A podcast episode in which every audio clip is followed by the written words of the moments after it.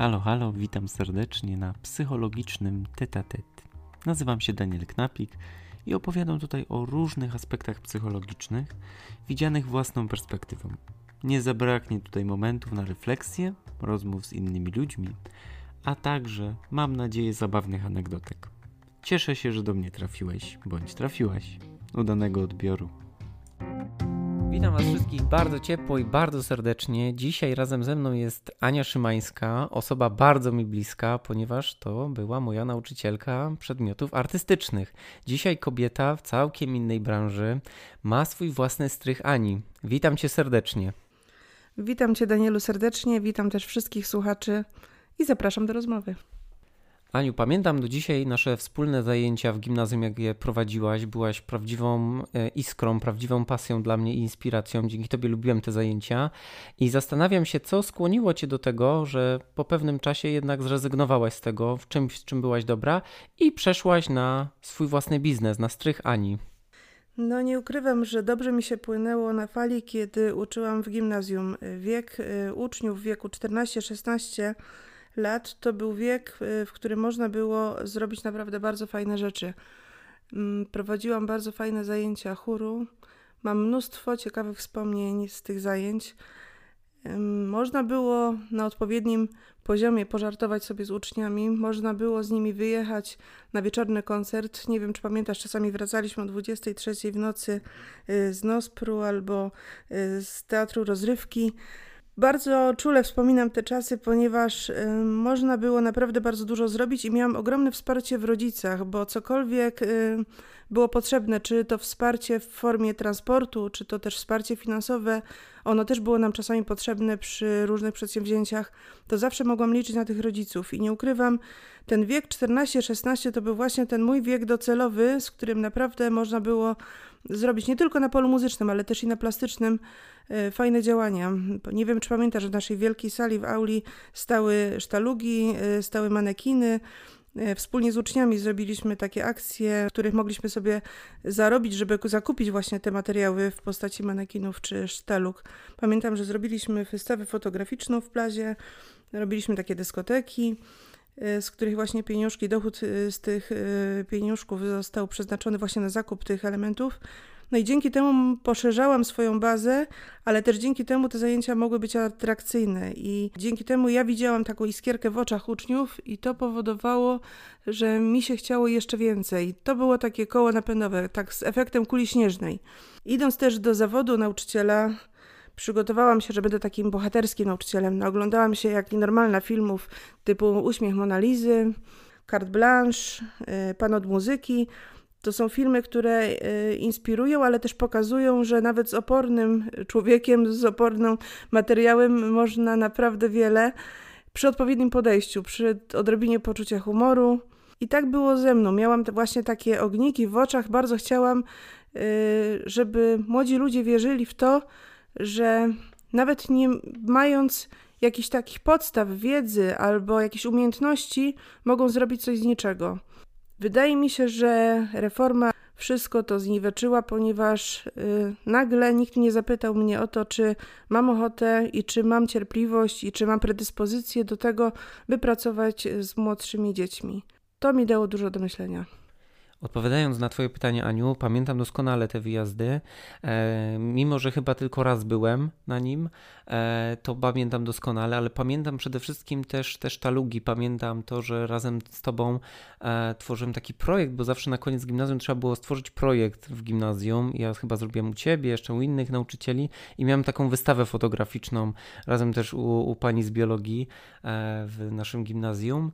E, I to było coś pięknego, że ja mogłem właśnie robić to, co lubię, że to, to było coś pięknego, że się kończyło też szkołę takim projektem. Ja w ogóle jestem zwolennikiem takiego praktycznego bardziej właśnie pójścia. I to było coś fenomenalnego dla mnie. Ale ja jeszcze tutaj dopytam Cię właśnie, jak to się stało, że zrezygnowałaś z tego, bo powiedziałaś właśnie o tym, że przyszła reforma e, i czy to było głównym zapalnikiem do tego, że jednak swój biznes i strych Ani? Decyzja rodziła się w bólach i nie podjęta została y, tak z roku na rok. Pamiętam, że proces wygaszania gimnazjów trwał bodajże 3 lata, no bo tyle czasu potrzeba było, żeby ostatnie roczniki skończyły gimnazjum, jednocześnie musiały ustąpić młodszym rocznikom.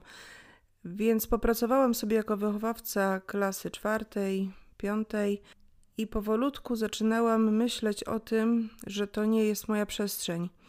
Musimy wiedzieć o tym też, że młodsze dzieci potrzebują wyszaleć się na przerwach, generują ogromny hałas, do którego nigdy nie byłam wcześniej przygotowana, i ten towarzyszący mi hałas podczas przerw rozrywał mi po prostu głowę.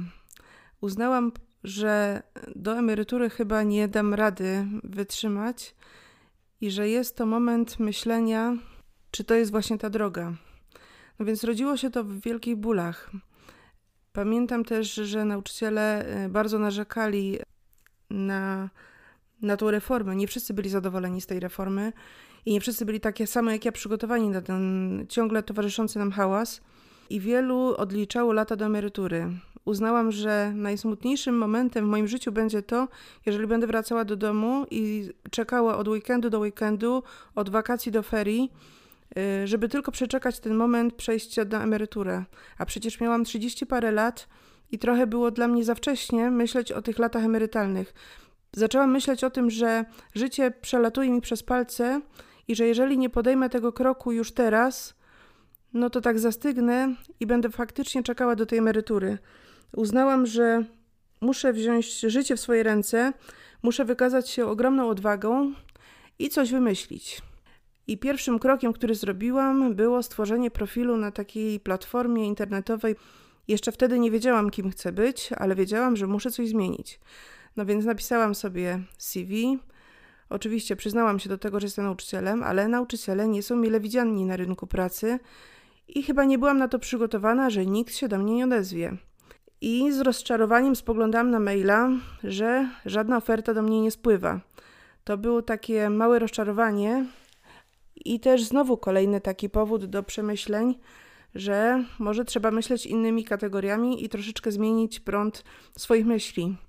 No i tak się stało, że z moim wujkiem, który często wyjeżdża do Holandii, on zajmuje się handlem maszynami rolniczymi, y, nakłonił mnie do tego, żebym pojechała razem z nim do Holandii, ponieważ równocześnie wykańczałam swój dom i szukałam takich niebanalnych rozwiązań do tego, żeby znaleźć jakieś ciekawe meble, oświetlenie. I on mnie przekonywał, że tam właśnie znajdę, że to będzie miejsce, w którym e, wykończę właśnie swój dom. I pamiętam, że wtedy z nim pojechałam i popłynęłam. Pojechaliśmy wtedy takim dużym busem. On pojechał ten swój sprzęt i cały ten bus został załadowany kredensami kuchennymi. Ja wiedziałam, że tylko jeden wykorzystam, ale nie byłam w stanie się tam oprzeć żadnemu z nich. Pamiętam, że przywiozłam ich cztery czy pięć, nie pamiętam teraz, i nie miałam na nie pomysłu. E, jeden z nich, taki stary kredens apteczny, trafił do mojej kuchni, natomiast pozostałe musiałam no, sprzedać na Eliksie. I kiedy je ogłosiłam, no to piorunem, chyba w tydzień, wszystkie sprzedałam. E, ludzie, którzy przyjeżdżali po te meble, zachwycali się tymi meblami, mówili, że są takie ciekawe, że są takie inne, że mają dużo szufladek, że są z takiego prawdziwego drzewa, że to nie jest taka Ikea. I to był ten właśnie moment zapalny, który spowodował, że pojawiła się ta iskierka. Jak mi się dobrze słucha takich początków, bo powiem ci, że też niedawno był tu u mnie kolega mój, przyjaciel Rafał, który zakładał księgarnię i też jego początki były no dosyć no różne, raz lepiej, raz gorzej i dlatego dla mnie taką inspiracją była ta historia, o której mi opowiedziałaś, ten wujku, bardzo mi się to spodobało i dziękuję ci za podzielenie się tą historią. Natomiast zastanawiam się teraz nad tym, mm, tak naprawdę jakie umiejętności mogłaś wykorzystać ze swojego poprzedniego zawodu w obecnym, w obecnym prowadzeniu biznesu? No więc sklep Strych Ani to w moim odczuciu nie jest sklep i chyba rzadko kiedy nazywam go sklepem. Nie nazywajmy go tak. Jest to taka przestrzeń, w której zawsze w tle gra muzyka, zawsze pachną olejki. Mańska porusza się w trampeczkach, swobodnym ruchem, w ulubionym fartuszku Panuje taka rodzinna atmosfera i bardzo mi zależało, żeby wyzbyć się wszelkich atrybutów, jakie panują właśnie w takich sklepach, czyli nie ma koszyków zakupowych, pomimo że to jest bardzo duży lokal, bo ponad 100 metrów. Nie ma więc koszyków zakupowych y, i bardzo mi zależało na tym, że każda osoba, która wejdzie do środka, przeniosła się w inny świat z tego y, szarego, że tak powiem, świata, zabieganego, pełnego różnych zmartwień, nas żyjących w takim stresie i tempie. Chciałam przenieść przez ten próg w świat takiej muzyki, troszeczkę poezji, troszeczkę baśniowości i zależało mi na tym, żeby stworzyć taką przestrzeń, w której ludzie będą czuli się bardzo swobodnie, będą mogli skupić myśli, odpocząć. I złapałam się na tym, że y, przychodzą do mnie ludzie o bardzo wielu różnych historiach życiowych. Jako, że lubię nawiązywać y, kontakty, to zaczęłam y, z nimi konwersować i bardzo szybko przechodziłam z nimi, czy to na ty, czy na takie pole rozmowy o wszystkim i o niczym. Jedni opowiadali mi właśnie o swoich pasjach, o swoim życiu, a inni czasami przychodzą, opowiadają o różnego rodzaju problemach. Czasami z uśmiechem mówią, że jest to taki kącik psychologiczny, bo zawsze mogą przyjść i po prostu ze mną pogadać. Więc y, umiejętności zdobyte w szkole, takie psychologiczne umiejętności, kiedy trzeba było rozwiązywać różnego rodzaju problemy i reagować w różnych sytuacjach, czy to kryzysowych, czy to wyciągać pomocną dłoń, mm, bardzo mi są pomocne w pracy i na strychu, naprawdę szczerze powiem, chyba nie ma dnia, kiedy nie przyjdzie ktoś albo się wypłakać, albo powiedzieć coś, co mu gdzieś leży, i wówczas staram się stanąć na wysokości zadania i w jakiś sposób pomóc, a przynajmniej dać wsparcie. Spotykam się naprawdę z bardzo wieloma, ale też i ciekawymi, ciekawymi, ale i też trudnymi sytuacjami. Ja pamiętam tak ze swoich historii, właściwie od historii moich rodziców, moich dziadków, że kiedyś to było właśnie taką normą, że było pełno jakichś różnych sklepików, e, różnego rodzaju miejsc, gdzie ludzie mogli się właśnie spotykać czy pogadać. I strych Ani, bo to nie jest sklep, jak powiedziałaś, to jest magiczne miejsce, jest taką przestrzenią dla tych ludzi, żeby właśnie po prostu przyjść, powiedzieć coś dobrego, coś niekoniecznie dla nich łatwego. I to jest wielki ukłon dla ciebie, że robisz tutaj tą robotę. I tak między wierszami śmiali śmialiśmy się, że zabierasz mi robotę, ale myślę, że też w dobrym, dobrym tego słowa znaczeniu. I teraz moje pytanie jest takie, bo mówisz, że wiele ciekawych ludzi, inspirujących cię odwiedza. Może masz jakiś taki ciekawy przypadek dla nas i chciałbyś się nim podzielić? W pierwszych latach prowadzenia strychu zaskoczyła mnie pewna pani, która kupowała ode mnie wszystkie dzbanki, jakie tylko miałam, takie ceramiczne dzbanki, takie do parzenia herbaty. Różnorodność kolorów, wzorów i yy, no nie mogłam oprzeć się pytaniu, co ona z tymi dzbankami robi. Odpowiedź mnie bardzo zaskoczyła. Powiedziała, że wiesza je w ogrodzie na drzewach i wsypuje tam pokarm dla ptaków. Wyobraziłam sobie wtedy taki ogród, w którym wiszą te, te kolorowe dzbanki na tych drzewach i te ptaki. Pomyślałam sobie, że niezwykły pomysł i niezwykła postać. I to mnie skłoniło do tego, żeby iść z tymi moimi pytaniami do kolejnych osób, które mnie odwiedzają.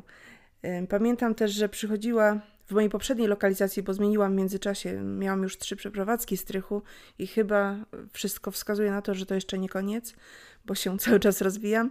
Była u mnie taka, taka dziewczyna, bardzo często do mnie przychodziła w środku dnia i bardzo szybko przeszłyśmy na ty. No i po którejś już kawie z kolei mówię, Ania, co ty robisz w życiu, że sama mieszkasz, sama się utrzymujesz i w środku dnia masz czas, żeby przychodzić do mnie na strychę. Mówię, ja cię nie wyganiam, bo cię bardzo lubię, bardzo mi się z tobą fajnie rozmawia. Tylko co ty w życiu robisz takiego? Ona mówi, Ania, Kubusia Płotka oglądałaś? Mówię, no oglądałam.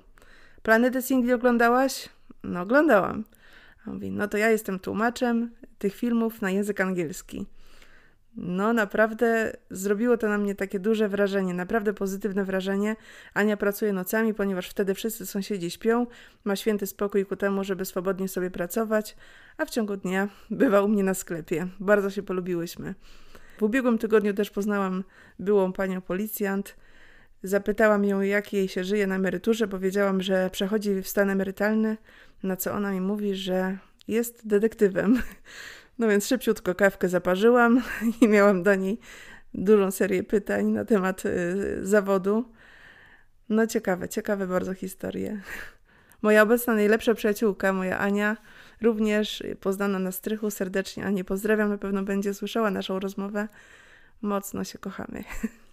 Aniu, takie inspirujące historie, tacy inspirujący ludzie, którzy cię odwiedzają, to myślę dobry materiał na książkę. Musisz ich razem spichnąć, słuchaj. Spiszecie razem e, opowieść ze strychu Ani. Może to będzie, wiesz, twój kolejny nabytek w sklepie. Ja myślę, że to będzie dobry pomysł. Natomiast zastanawiam się teraz nad takimi wyzwaniami, które mm, mogły się pojawić albo nadal się pojawiają w prowadzeniu własnej działalności. Jak to jest? Co jest taką twoją największą zmorą, a co jest największą przyjemnością z prowadzenia biznesu?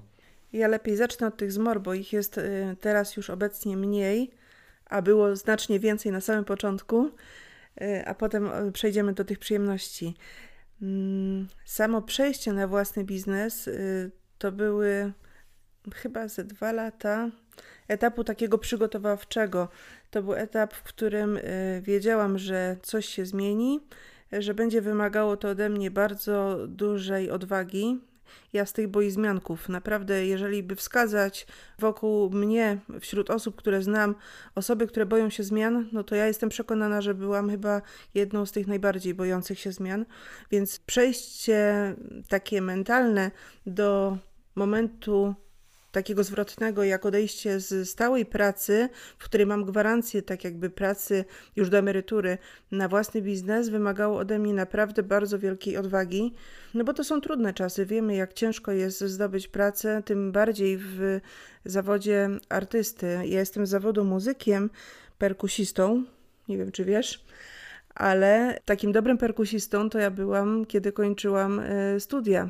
Natomiast kiedy stajemy się nauczycielami, ja już po 16 latach uczenia straciłam swój grunt pod stopami, jeżeli chodzi o y, branżę i środowisko muzyczne i wiedziałam, że już w tą muzykę nie wejdę. To tak jakby piłkarz y, po 16 latach ocknął się, że on jednak chce być znowu piłkarzem. No troszeczkę późno.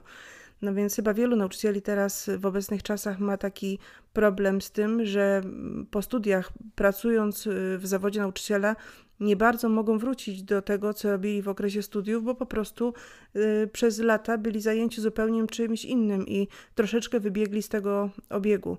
Więc towarzyszył mi ten właśnie strach, taka niepewność i troszeczkę brak wiary w siebie, bo, no bo jednak y, wyruszam w zupełnie nową drogę, w zupełnie nową ścieżkę. Mam rodzinę, mam, jestem odpowiedzialna za nich i, i i nagle sobie coś wymyśliłam, tak, że, że robię coś nowego, coś świeżego, czy na tym zarobię, czy nie zarobię, czy, czy mi się uda utrzymać.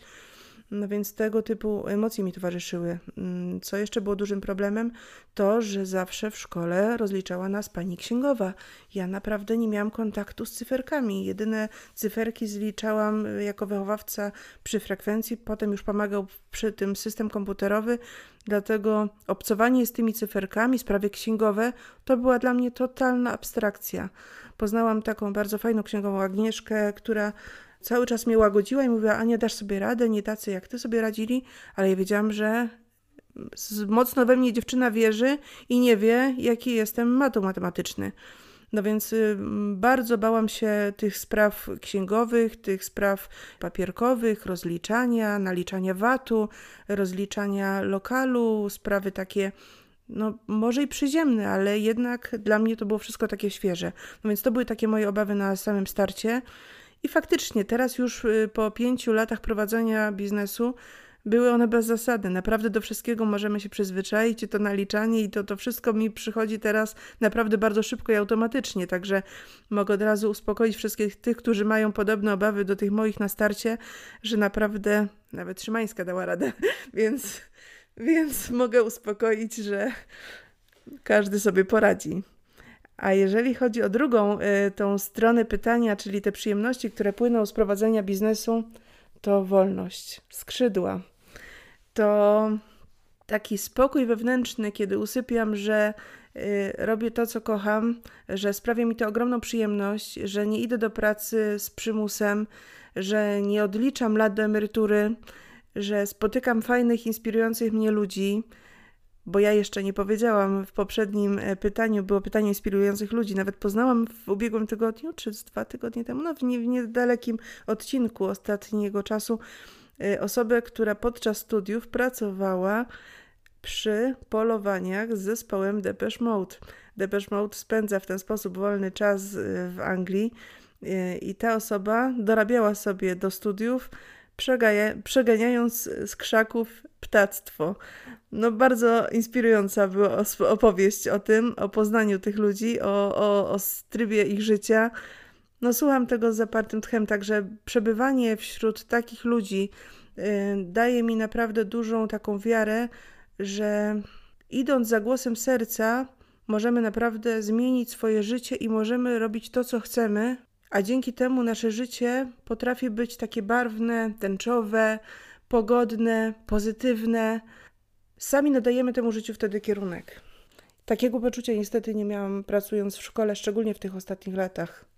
Przykro mi się to mówi, dlatego że zawsze uważałam, że jestem stworzona do tego, żeby uczyć. Naprawdę wierzyłam w to, że jest to praca, która będzie mi towarzyszyła do końca i do tej pory nie do końca rozumiem, dlaczego w mojej głowie ta, ta myśl się gdzieś zakończyła i zaczęła się pojawiać iskierka zmiany. Troszeczkę może brakuje mi tych czasów, bo naprawdę z utęsknieniem yy, wspominam te piękne chwile pracy w gimnazjum. Natomiast to już nie wróci i nie wiem, co by musiało się stać, żeby wróciły właśnie takie pozytywne czasy w szkolnictwie. Ale to jest y, rozmowa na zupełnie inny podcast. Aniu, odpowiadając na Twoje pytanie, byłem zszokowany tym, że jesteś z zawodu muzykiem, nie wiedziałem o tym, więc miło mi się tego słuchało. Natomiast zastanawiam się też nad tym, bo mówiłaś o tych wyzwaniach, mówiłaś o tych fajnych też przyjemnościach, i ja teraz przejdę na ten aspekt bardziej psychologiczny, co mnie bardzo zastanawia i ciekawi. Jak sobie poradziłaś z tą swoją barierą wewnętrzną, właśnie to, o czym Ty powiedziałeś, że tutaj rezygnuję z tej stałej pracy, idę na swoje. Jak sobie właśnie poradziłaś z tym stresem związanym właśnie z tymi liczbami, z tymi, z tymi nowościami dla Ciebie? Przede wszystkim czuję potrzebę do powiedzenia jeszcze takiego aspektu y, o tej szkole podstawowej, bo tak wywyższam wszystko, co było związane z gimnazjum, że mi się tak dobrze płynęło w tym wieku 14-16 wśród uczniów y, ze starszych roczników. Mm, a nie chciałabym jednocześnie bagatelizować tego, co przeżyłam w tych pierwszych latach szkoły podstawowej, bo myślę, że nikomu nie chciałam dać odczuć, że mi się w głowie rodzi inny pomysł na siebie. Dlatego y, starałam się ukryć. To ukrywanie nie było dla mnie łatwe, natomiast robiłam bardzo fajne projekty, w moim odczuciu przynajmniej, z moimi y, dzieciaczkami, które miałam w klasie czwartej i piątej, bo w piątej klasie ich opuściłam, mm, bo trafiła mi się niezwykła klasa, naprawdę niezwykłych dzieci, czytających dzieci, naprawdę y, rodziców z ogromnym wsparciem, dzieci, które mm, pochłaniały lektury i pochłaniały książki nadobowiązkowe popołudniami i dawały temu wyraz, one miały potrzebę ekspresji w postaci akademii. I ta ich potrzeba ekspresji zderzyła się z moją potrzebą pisania scenariuszy i robienia akademii, ponieważ no, lubię robić to, co robiłam. Te akademie to był taki mój żywioł i zrobiłam z nimi naprawdę bardzo fajne akademie. Były świetne jasełka, e, w Teatrze Cieni robiliśmy to. Robiliśmy Małego Księcia, pamiętam, że wystawialiśmy. To było przedstawienie ponad 40-minutowe, więc e, bardzo długi scenariusz dla nich do nauczania się. Więc nie chciałabym praszczać y, tego etapu y, pracy w szkole podstawowej. Niemniej jednak faktycznie mm, w mojej głowie już wtedy zaczęła się rodzić ta myśl, że dłużej tak nie pociągnę, że to jest moment, kiedy muszę coś zmienić i nie dawałam im tego odczuć. Mm, a jak sobie z tym radziłam? No, mm, te stare meble, które przywoziłam, Podczas podróży niektóre były uszkodzone, gdzieś się zarysowały, w związku z czym miałam potrzebę, żeby je przemalowywać. Mm, zaczęłam pochłaniać y, takie, takie blogi i takie strony, na których y, inni ludzie robią takie przemiany mebli w postaci renowacji. Zaczęło mi się to podobać, ta nowa ścieżka. Zakupiłam sobie wtedy sprzęt, który służy odnawianiu mebli. I zaczęłam eksperymentować. Robiłam na początku malutkie mebelki, coraz większe. I to mi dawało takie wytchnienie po pracy, że mogę oddać się takim, takiej swojej nowej pasji. A wracając jeszcze do kwestii cyferkowo-księgowej, bardzo szybko złapałam dobry kontakt z księgową Agnieszką. Y, ona mi pomogła rozwikłać wszystkie y, dla mnie trudne zagadki i dzięki niej i również pomocy mojego męża, który y, zaczął spełniać się w roli takiego pomocnika księgowego, pokonałam wszystkie swoje bariery, które mi towarzyszyły na samym starcie.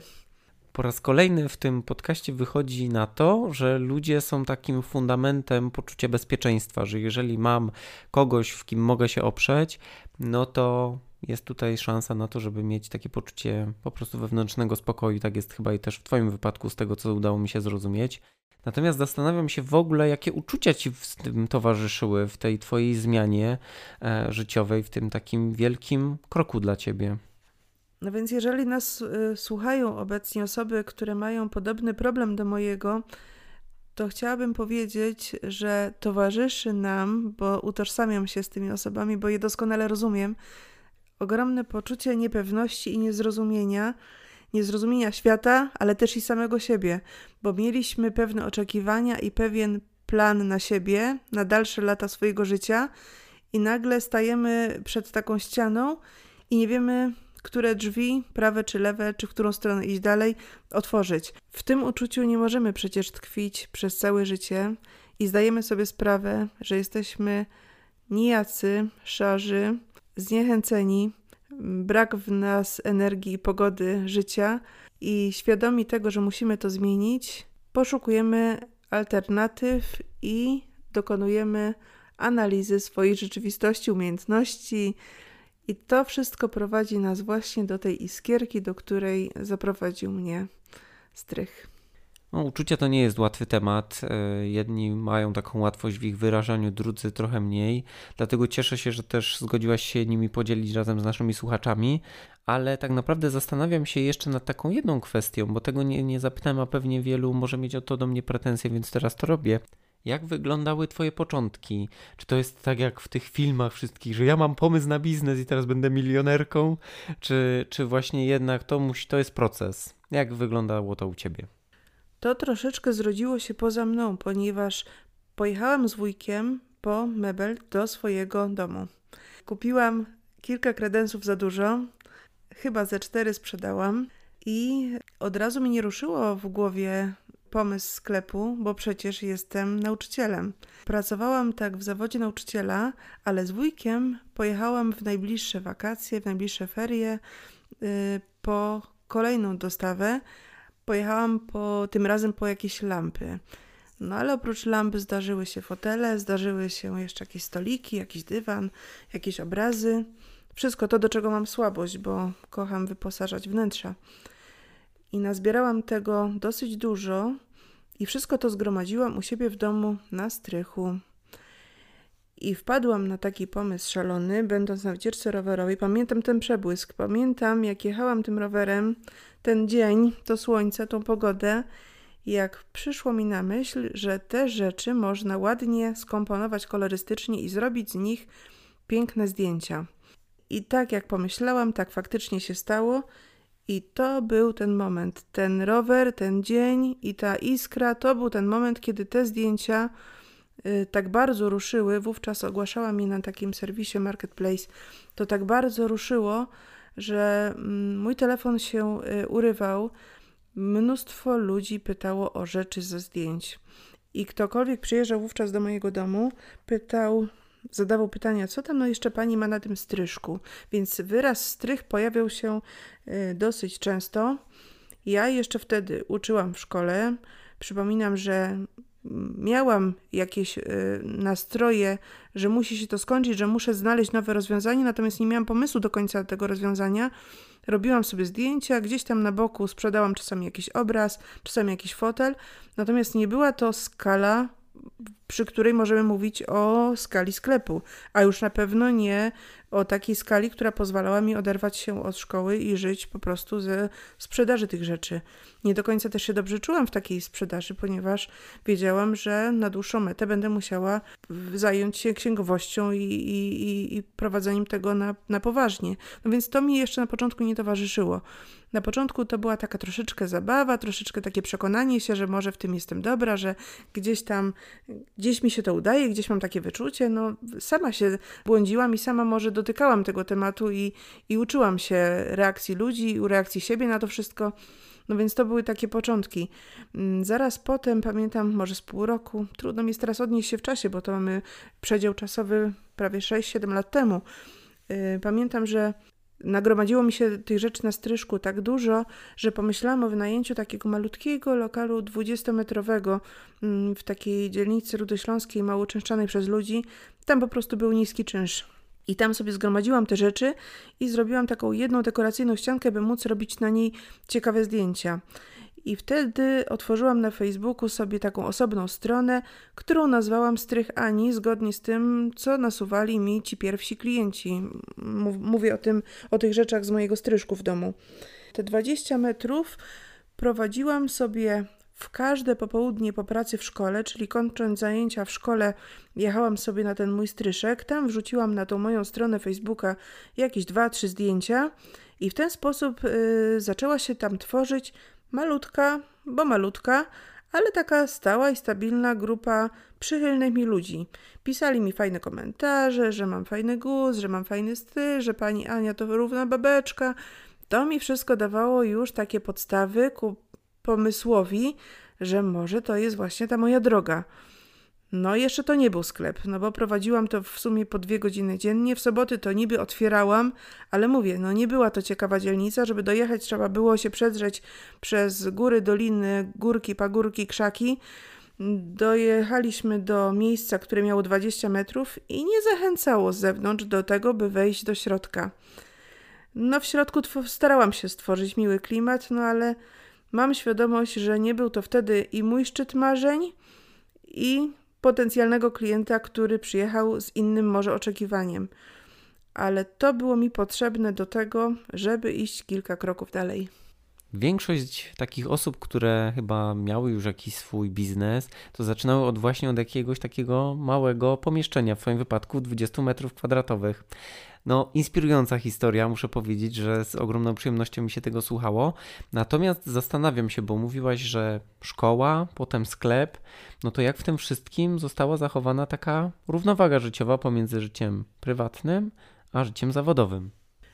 Każdy mój uczeń doskonale wiedział, że jestem jednocześnie mamą Bartka i Kai, ponieważ Bartek i Kaja towarzyszyli mi w każdym popołudniowym wyjeździe w szkole yy, i w weekendy, kiedy robiliśmy jakieś próby do jakichś ważnych występów czy przedstawień. Bartek i Kaja byli już w takim wieku, kiedy ja mogłam sobie pozwolić na wyfrunięcie z tego gniazda. Nie potrzebowali już e, tej mamy, która codziennie ich odprowadza, przeprowadza ze szkoły. I to był też ten moment w moim życiu prywatnym, kiedy wiedziałam, że mogę się troszeczkę od tego domu no, że tak powiem, uwolnić. Każda kobieta chyba czeka na ten moment, kiedy te dzieci już nie potrzebują tego niańczenia, mają, są na tyle samodzielne, by móc funkcjonować y, po południu samym. W związku z czym y, to też mi pomogło w podjęciu właśnie tych decyzji, o których mówiłam. Szybko zaczęłam karmić się opiniami, które pojawiały się w coraz większej ilości na stronie Facebooka pod nazwą Strych Ani. Mm, zauważyłam, że daje nowe życie starym rzeczom, że to się ludziom podoba, to spowodowało, że również i w szkole nabrałam wigoru w swojej pracy, ponieważ nagle w moim życiu pojawiła się taka pozytywna iskierka i taki odwrót myśli, że chyba znalazłam alternatywę na siebie. I nagle, jak ikar z popiołów, odkryłam, że to wreszcie może być moja droga, że w tym czuję się dobrze i w tym nastroju i w takich okolicznościach mogę rozpocząć swoją nową drogę. Jeśli chodzi o tą równowagę między życiem zawodowym a prywatnym, no to one szybko, od razu uprzedzam tych, którzy są w podobnej sytuacji, w której ja byłam, no to nie myślcie, że od razu ta równowaga Wam przyjdzie, bo na samym początku, przy rozwijaniu własnej działalności, musimy dać z siebie 200%. Musimy to rozwinąć, musimy utrzymać poziom. Jednocześnie musimy dopasowywać się do ciągle zmieniających się warunków, czy to jeżeli chodzi o modę, stylistykę, kolorystykę, no wiadomo, wszystko się zmienia, świat idzie do przodu. Jeżeli chodzi o utrzymanie takiego balansu, to on przychodzi mi dopiero teraz co nie znaczy, że czuję się spokojna w prowadzeniu własnego biznesu, bo chyba nikt w naszym kraju nie może czuć się do końca spokojnie, ponieważ wszystko się dynamicznie zmienia. Natomiast y, dzieci są już dorosłe, Mm, ja mam już ten komfort taki, że poznałam ludzi, z którymi spędzam sobie czas po pracy. Poznałam e, świetną dziewczynę Grażynkę, która prowadzi studio jogi. E, jogujemy się raz w tygodniu. E, chodzę też na zajęcia gry na handpanie. Bardzo mnie ciekawił ten instrument. Jest to instrument perkusyjny. Jako perkusistka musiałam zgłębić, jak, jak to działa, więc zapisałam się na zajęcia. Zapisałam się też na zajęcie języka angielskiego, ponieważ jest mi to potrzebne. Nie wspominałam, ale przy rozwijaniu biznesu ten język okazał mi się naprawdę niezwykle potrzebny, a mój kontakt z językiem do tej pory skończył się w szkole y, średniej. Nie, na studiach jeszcze mieliśmy troszeczkę ty, tych zajęć z języka. Natomiast będąc nauczycielem niestety nie potrzebowałam y, w takim stopniu takiego komunikatywnego posługiwania się, dlatego teraz muszę kontynuować swoje lekcje. No więc y, jeżeli chodzi o tą równowagę, wracam do pytania i odpowiadam na nie. Dopiero teraz czuję w sobie y, taki spokój i to, że realizuję się i spełniam, i czuję się taka, myślę, że mogę powiedzieć, w pełni szczęśliwa. Fajnie, że też masz taką odwagę powiedzieć o tym, że to nie przyszło tak raz, dwa, tylko że to jednak mimo wszystko był proces, że miałeś wokół siebie te warunki, te osoby wspierające, które są bardzo ważne w tym procesie. I jednocześnie chcę się zapytać o rady rady dla osób, które zaczynają dopiero coś takiego albo myślą o biznesie, co byś doradziła? Już tutaj odsyłam też tych słuchaczy, którzy nie słuchali jeszcze podcastu o księgarni, którym gościem je, w którym gościem jest Rafał Czyżak. On również odpowiada na to pytanie. Będziecie mieli porównanie, słuchajcie. Więc jestem bardzo ciekaw Twojej wypowiedzi. No więc tak, taka postać, która błądzi, szuka, jest zagubiona, jest wystraszona i wówczas nie podejmuje jeszcze trafnych decyzji, ponieważ nie jest to dobry moment na decyzję. Trzeba oswoić sobie to uczucie tego strachu, tej niemocy i podczas tego oswajania y, należy uchwycić moment, kiedy będziemy czuli taką jaźń y, sytuacji, w której możemy się od niej oderwać i rozpocząć nowe. No i żeby rozpocząć, musimy sobie zrobić taką bardzo poważną analizę SWOT. Musimy określić, jakie są moje mocne y, strony, moje słabe strony. W moim przypadku mocno czułam y, tą muzykę, mocno czułam y, przedmioty artystyczne, mocno czułam zmysły, stąd ta muzyka i te zapachy w tym moim sklepie. Mocno czułam tą psychologię, pomoc człowiekowi i wiedziałam, że muszę to połączyć.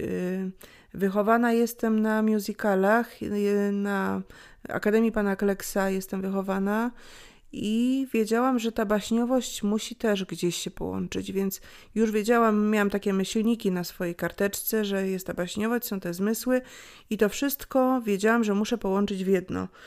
Mm, stworzona została taka mapa myśli. Na pewno musiałam utworzyć taką wersję A, B i nawet planu C ewakuacyjnego, co będzie, jeżeli to się nie uda.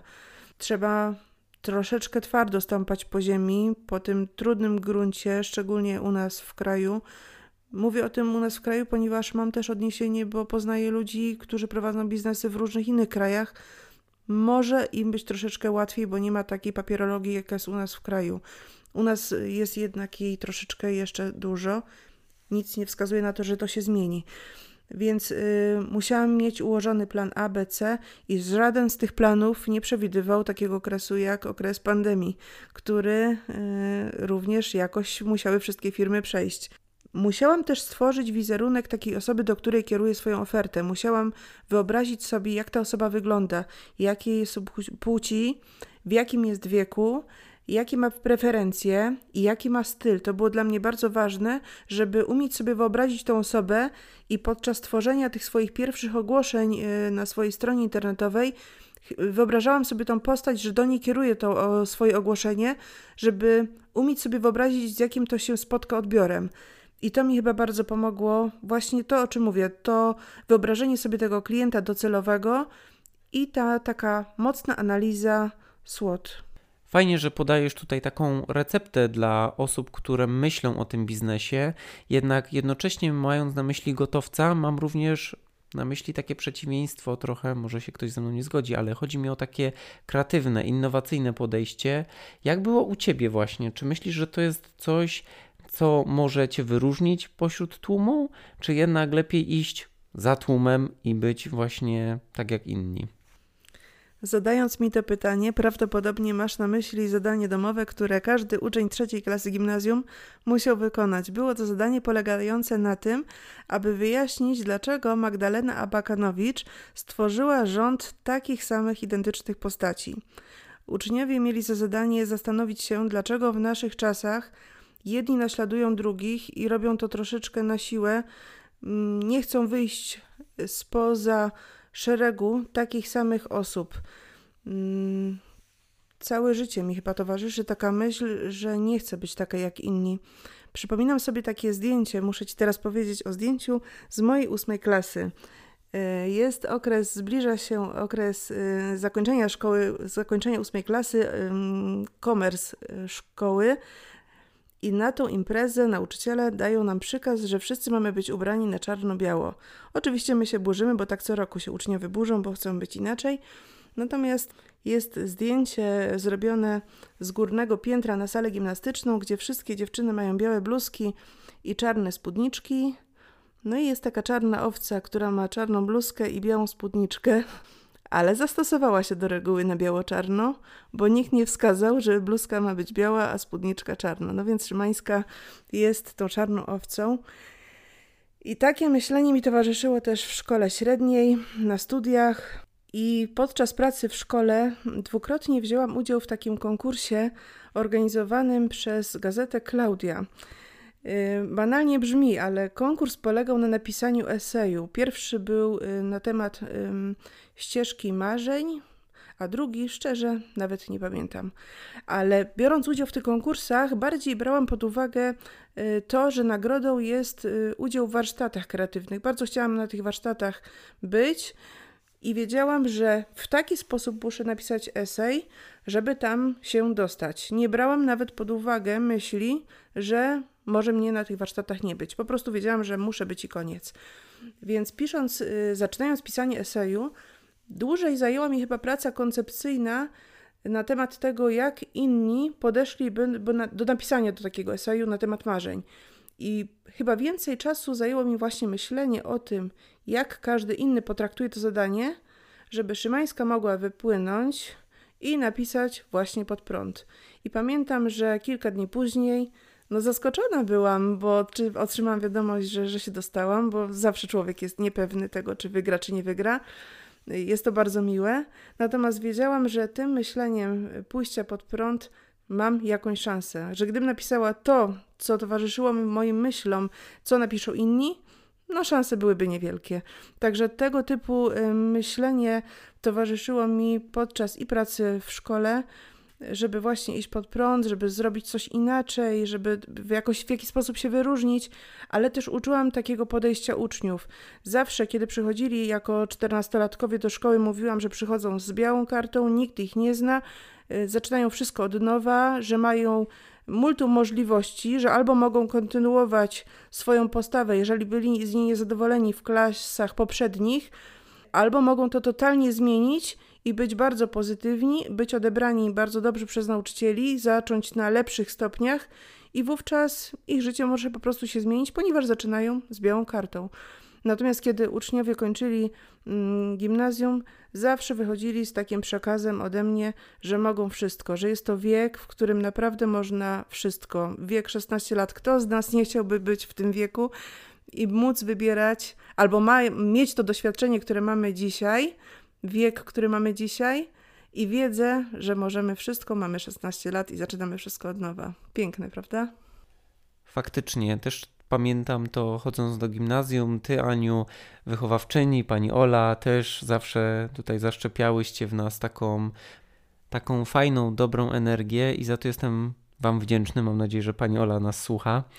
E, I chcę tak naprawdę zapytać się Ciebie jeszcze na koniec, z czym tak naprawdę kończysz i z czym chciałbyś się jeszcze z naszymi słuchaczami podzielić, a słuchaczy jednocześnie zachęcam do zadawania pytań, do wyrażania opinii. No i tym samym zmierzamy do końca. Jak u Ciebie, Aniu? Ja wiem, że w moich wypowiedziach bardzo często, może za często, wybija się jeszcze wątek pracy w szkole, no ale jednak dotyczył on sporej e, części mojego życia, dlatego jestem z nim równie silnie związana jak teraz z moim nowym strychem. Mnóstwo pamięci, mnóstwo y, ciekawych i fajnych postaci się przewinęło przez ten etap w moim życiu. Mm, no i mam taką Natalkę, na taką Anię, z którymi utrzymuję stały kontakt i pamiętam, że na jednej z kawek u mnie w domu zaprowadziłam je do takiego pałacyku, który jest bardzo blisko mojego domu. No i mówię dziewczynom, dziewczyny, jeżeli starczy mi kiedyś odwagi, no to zawojuję o to miejsce. I one mnie zapytały, do czego mi jest ta odwaga potrzebna i dlaczego mi tej odwagi brakuje, skoro ja w nich zaszczepiałam przez cały okres gimnazjum ym, tą myśl, że można wszystko, że można przenosić góry, że że jesteśmy w takim wieku, jako szesnastolatkowie, że możemy wybrać każdą ścieżkę, o jakiej sobie tylko pomyślimy i wymarzymy. No więc zadały mi takie pytanie i zbiły mnie troszeczkę z tropu, bo ja miałam wówczas, nie wiem, 36-7 lat, jakoś tak to było. Stoję przed tym pustym pałacem i sobie marzę w ich obecności. One stoją obok mnie, mają 20 parę lat, mają w sobie mnóstwo powera, mnóstwo siły, chęci, optymizmu, a ja troszeczkę zgaszona.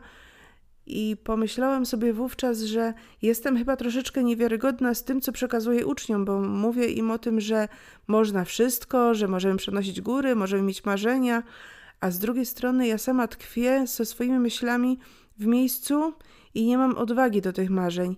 I pomimo, że jestem troszeczkę starsza od nich, to zabrzmiało mi to troszeczkę właśnie niewiarygodnie. I to był ten moment, też taki moment zwrotny, w którym zaczęłam zastanawiać się, czy dobrze jest, jeżeli ja tak mówię, a tkwię w tym, co nie do końca mnie uszczęśliwia? I pamiętam, że tego wieczoru miałam trudności z uśnięciem, i od tego wieczoru również y, towarzyszył mi taki, takie przekonanie mi towarzyszyło, że jednak muszę to zrobić dla samej siebie, żeby przekonać siebie, że jestem w stanie być wiarygodna z tym, jakie przesłanie niosłam przez tyle lat uczniom. Więc ja, Ania Szymańska, będąc w wieku 30, chyba już 7 czy 8 lat, y, urywając się z jednej pracy i tworząc własny biznes, podołałam temu i tym samym daję świadectwo i daję nadzieję i daję odwagę tym, którzy mają ochotę do zmian. Myślę, że taka zmiana, jeżeli idzie za głosem naszego serca i za takimi poważnymi przemyśleniami tego, jak to ma wyglądać, to moje przyszłe życie, to nowe życie, jeżeli wszystko to idzie zgodnie z tym, co sobie zaplanowaliśmy, to myślę, że każdy będzie spełniony, zadowolony i będzie wreszcie szczęśliwy. Tego wszystkim życzę. Dziękuję Ci, Aniu, za te ciepłe zakończenie. Dziękuję Ci za Twoją odwagę, za to, że miałeś moc powiedzieć tutaj nam wszystkim o Twoich przeżyciach, o Twoich doświadczeniach i inspiracjach. Bardzo Ci za to jestem wdzięczny i mam nadzieję, że do zaś. Dziękuję Ci za tą rozmowę. Przyszłam tutaj dzisiaj z ogromnym stresem, ponieważ nie co dzień udzielam wywiadów. Jeśli ktoś z obecnych słuchaczy ma ochotę odwiedzić miejsce takie jak Strych Ani, zapraszam do siebie. Jestem w Rudzie Śląskiej przy ulicy Karskiego 10. Jestem tam codziennie oprócz poniedziałków. Serdecznie zapraszam na rozmowę i ciepłą kawę. Dziękuję Ci, Aniu, jeszcze raz, że zaszczyciłaś mnie swoją obecnością i wszystkich tutaj słuchaczy psychologicznego tetatet. Zapraszam na strych za wysłuchanie tego odcinka. Dajcie koniecznie znać, co o tym odcinku myślicie, jakie macie swoje spostrzeżenia, sugestie, o czym chcielibyście w ogóle posłuchać. Bardzo na Was liczę i pamiętajcie, z psychologicznym tetatet widzimy więcej.